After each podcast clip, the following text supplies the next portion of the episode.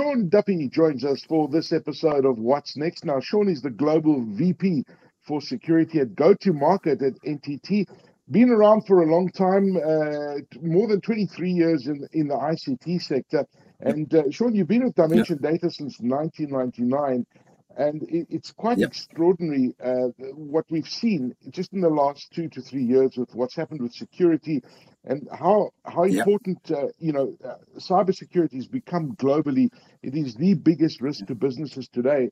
When you look at it, and, and yeah. firstly, Sean, it's good to see you. And and uh, are you well? I'm all very well, Aki. Uh, like I said, a uh, few challenges we've got at the moment, uh, but. Uh, I suppose technology is pulling us through them, but it's great to be it's great to be with you. Um, I think also, like you said, you know, cybersecurity is one of the biggest threats, but um, I've always seen security as probably also the biggest enabler of business. So I like you know see the the sort of positive uh, impact that security can have um, on business, even though you know it's also one of the biggest threats. But I think you know, if we invest in it in the right way, it also becomes the biggest en- enabler. No, absolutely, but. I mean, let, let's dive deeper into that. And, and you're quite right in it being an enabler. When you look at the, the, the security landscape over the last, say, three years, I mean, what what do you, what what in your eyes has changed in, in terms of how yeah. the attackers approach, uh, you know, organizations and attacks over yeah. the three the years? I mean, we've certainly seen the guys becoming a lot more sophisticated. They're doing things differently. And in many cases, they're bypassing traditional security that was in place. Yeah. yeah. Yeah, so I think uh, besides the, the sort of obvious one is, and that being the huge increase in the volume of attacks, um, and you touched on it, you know, I think it's also probably more alarming for us is the variety and the sophistication of the attacks, you know, the, the sort of tooling available and the skills of these hackers. I think that's probably been the most significant change in the, in the last three years. Um, I think it's also evidenced by the increase in undetected advanced uh persistent threats, you know, and, and again, these are not detected by the traditional security technology. They also, you know, these are the, the threats that you, or breaches that you're unaware of that are actually already in your environment. I think that's probably, you know, the area of concern. And then I think, you know, if you look at the landscape last three years, I think it's, you know, the, the problems have also been exacerbated by disjointed response, you know, that siloed technology approach and also, you know, ever increasing lack of required skills, you know, um, to respond to the advanced threats, you know, the ability to recruit and maintain, you know, twenty-four by seven, high level, high capability security team. I think those are pretty much, you know, in a summary of, of, you know, what we've seen in the landscape in the last three years. Well, it looks pretty scary and, and interesting. You mentioned the skills. I mean, whoever you talk to, Uh, they say it, the, the most challenging part of this whole thing is finding the right skills. There's just no skilled people uh, to bring yeah. into an organization. Now, how is all of this impacting the the M S S market? Okay, so I think what we're starting to see, we're starting to see an increase in demand for outsourced services again. But I think it's a little bit different this time. I think, you know, clients are no longer requesting broad managed security service capabilities from one specific provider. I think they, they're far more um, specific of the capabilities that they're looking for now. And I think that's been driven by the, the shift of focus from uh, prevention of breaches to the detecting and, and uh, responding to breaches. So, you know, as, as you know, the security perimeter has moved. It's not the network anymore. And obviously, the traditional security technology is not enough. So what we're starting to see, you know, as this focus on specific capabilities, this has really been uh, driven by uh, managed detection and response. We're starting to see, you know, huge uh, growth in uh, in managed security services, but this has been primarily driven by M D R. Um, I think the latest Gartner number I saw the other day, they forecasting the M D R market to be a two point one billion market by twenty twenty-five, and that you know that equates to a twenty percent compound annual growth rate um, from twenty twenty-one, which is quite huge. Yeah, and I think the other thing, probably the final thing, is you know the realization that this problem is a board level issue. You know, it's all about business risk um, identification and business risk mitigation rather than a security problem. Um- Sean, when you look at the, the landscape, and you've just you know discussed you know the managed detection and response, and these kind of services.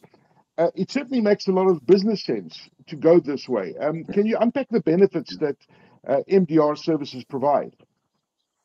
Yeah, sure, Aki. So I think at a very high level, the first thing is obviously from a business point of view. And again, like I said, you know, this is all about business risk is, you know, minimizing business impact by disrupting the threats early, you know, so, and the way we do this by, you know, ensuring that the critical threats are prioritized and mitigated first.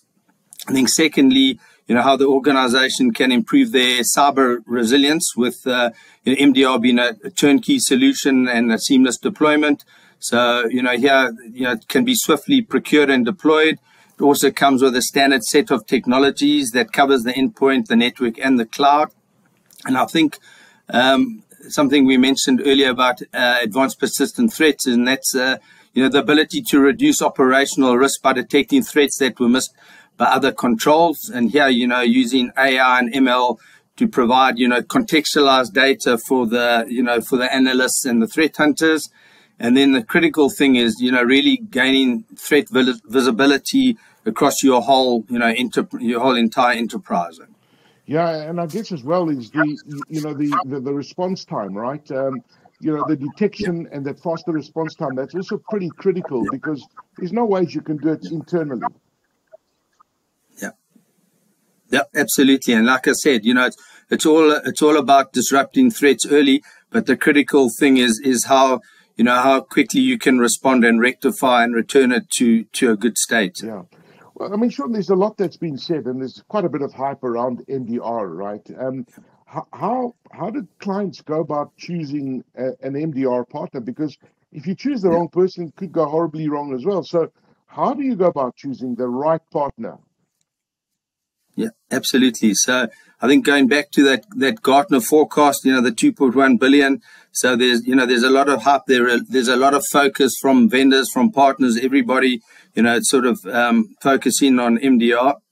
So from a client point of view, I think the critical thing there, Aki, is, you know, your partner, you know, whatever partner you choose, they must deliver actionable outcomes. And these are the clearly defined and measurable outcomes.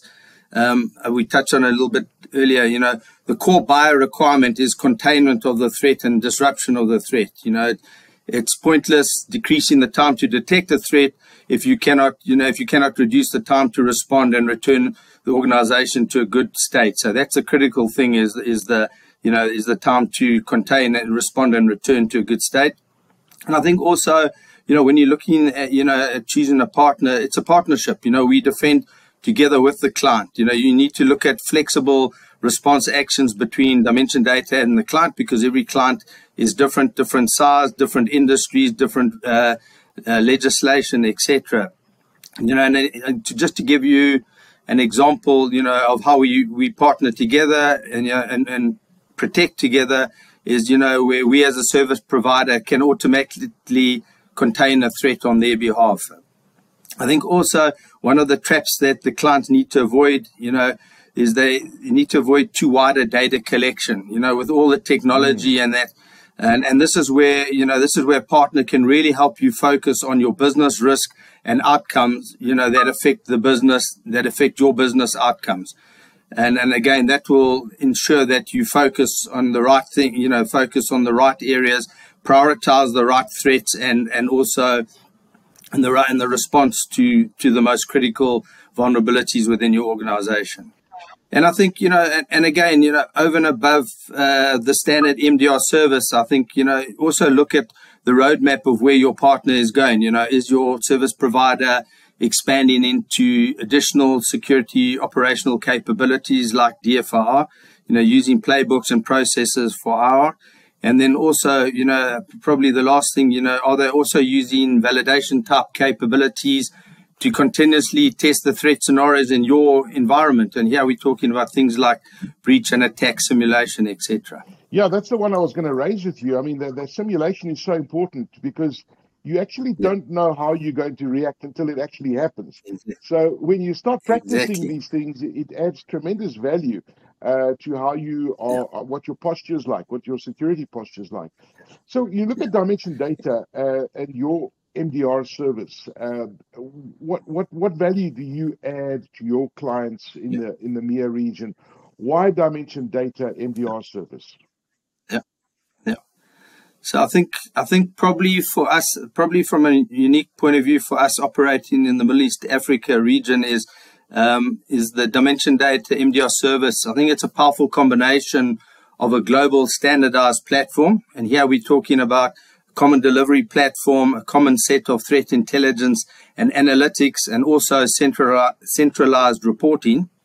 But I think coupled with the local skills and knowledge of the unique market and client environments in Middle East Africa. And I think that's a critical differentiator for us. And because of that, our ability to support global and uh, multinational clients within Middle East Africa as well.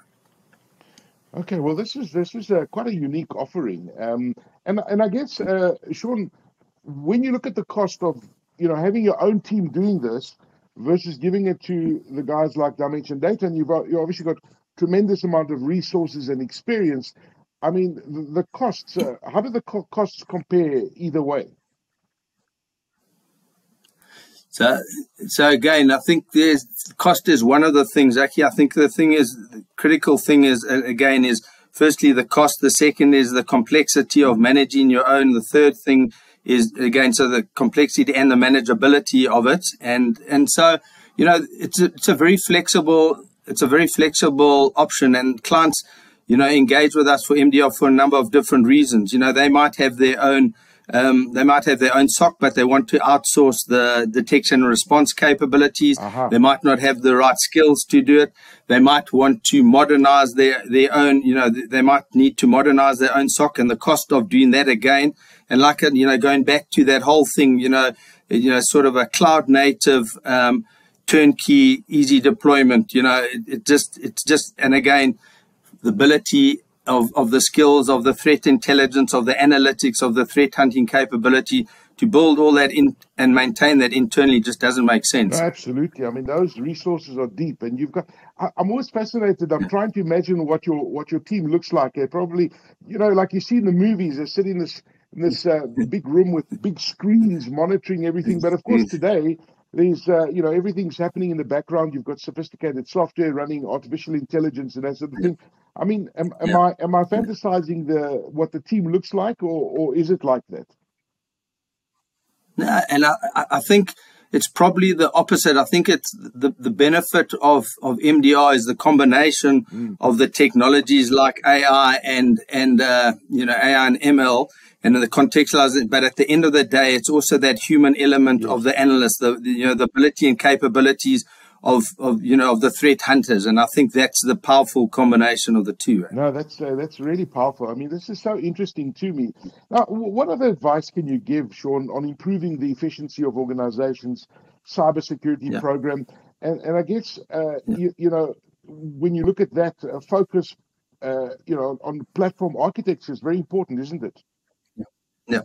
Yeah, it's a, and and again, you know, like I said, Aki, I think the number one thing is we need to focus on, you know, organizational and outcomes, business outcomes and business risk, and ensure that security is aligned to that. Because otherwise, you know, if they're not aligned, you you know, you just end up spending a lot of money on technology that doesn't give the return to reduce, you know, reduce the organizational risk and improve the security posture of the organization. So At, at a very high level, my view is firstly, keep it simple, you know, focus on a platform and architectural approach, you know, where security is embedded into, you know, into the, the architecture as opposed to standalone best of breed technologies. Again, it's going to drive your cost complexity and manageability up.